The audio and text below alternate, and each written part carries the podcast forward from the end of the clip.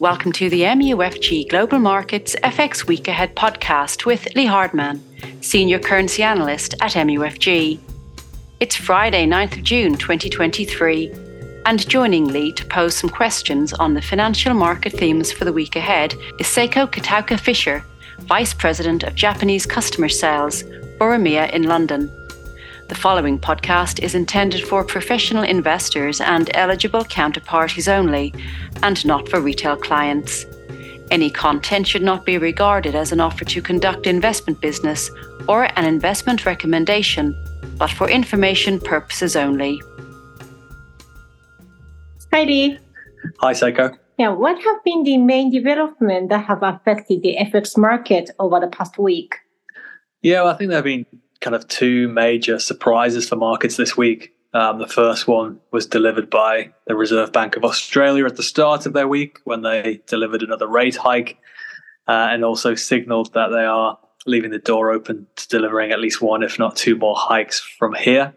Um, that was certainly a lot more hawkish than the market was expecting, uh, given that the market was looking for the RBA to signal that they're getting close to the end of their hiking cycle. Similarly, we had a, a surprise kind of hawkish policy update as well later in the week from the Bank of Canada, who resumed their their rate hike cycle this week um, after they they paused that back in in January. I think the message from both central banks was very similar uh, that they have both become more concerned that inflation risks could prove uh, more persistent going forward, and that as a result of that, they felt they had to raise rates up to higher levels to try and engineer a, a, a more of a slowdown in growth and in inflation go, going forward. In terms of the impact on the FX market, it, it, certainly helped the Australian dollar to outperform this week as, as yields have moved in favour of, of Australia. It's also helped support the, the Canadian dollar, but to, to a lesser extent. Um, and I think as well, going forward, um, we think ultimately the, the this outperformance of, of the Australian dollar will, will very much depend as well on whether um, the Chinese economy continues to mm-hmm. uh, to recover. Um, certainly, if we look at the latest data from from China, uh, we have seen some signs of, of, slowing growth momentum at the start of, of the second quarter, and that has triggered some concern amongst market participants that the recovery in China this year could prove disappointing. Um, and that's obviously a downside risk for the Australian dollar and, and commodity prices going forward. Uh, if China's economy continues to disappoint, uh, then we could see some some weakness coming back into those commodity currencies like like the Australian dollar. Although our own views, given our, our analysts over in, in Hong Kong, are more optimistic that this is just part of a, a temporary slowdown and that they still ultimately have confidence that growth will will strengthen this year. Um, obviously, we would be uh, more confident of that if we were to see uh, policymakers in China also respond to this soft period of growth and deliver some some further policy stimulus. Okay. The US dollar is ending the week on softer ahead of next week's Fed meeting. How do you expect the upcoming FOMC meeting to impact the dollar performance?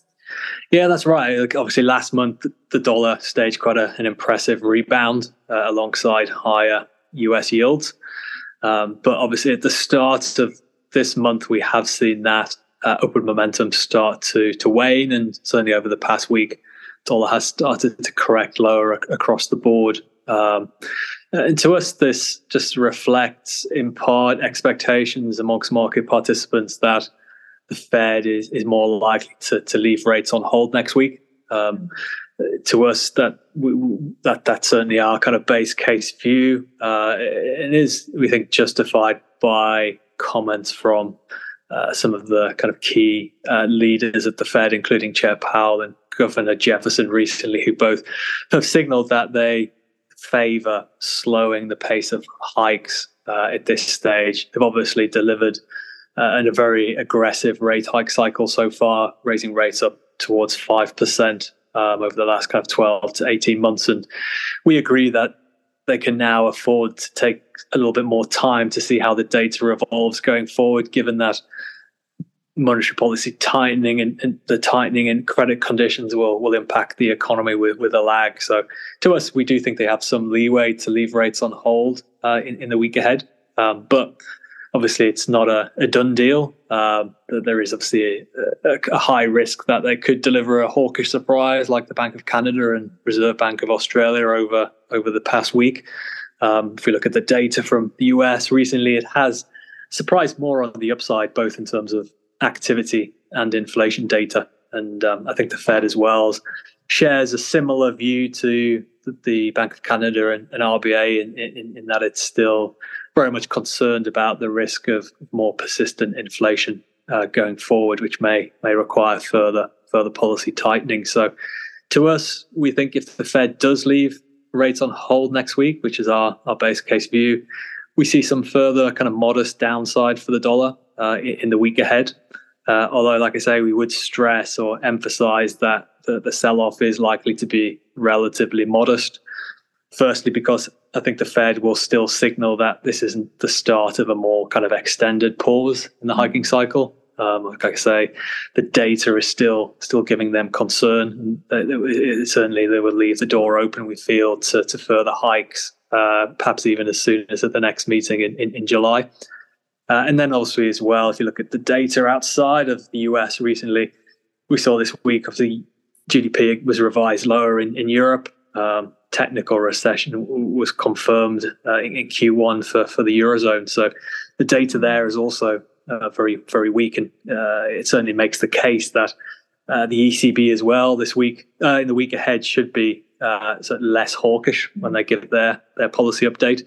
We do think they will follow through and, and hike rates in the week ahead by 25 basis points. But I think the overall messaging um, should be less hawkish than we've seen recently. Um, like I say, activity data has softened more than the ECB had expected. And we are starting as well to see some signs that inflation could come back uh, down in Europe more quickly than anticipated. Um, and with rates moving up closer towards 4% now, um, we do think that the ECB could signal in the week ahead that they are becoming more comfortable that rates are getting to levels which should be uh, sufficient to give them more confidence that they can get inflation back down towards target. So the risks to us to the euro next week uh, also appear to be more more tilted to the downside. So uh, the, the, those factors we feel ultimately should help to, to kind of limit uh, upside potential for for euro dollar from from the Fed keeping rates on hold next week.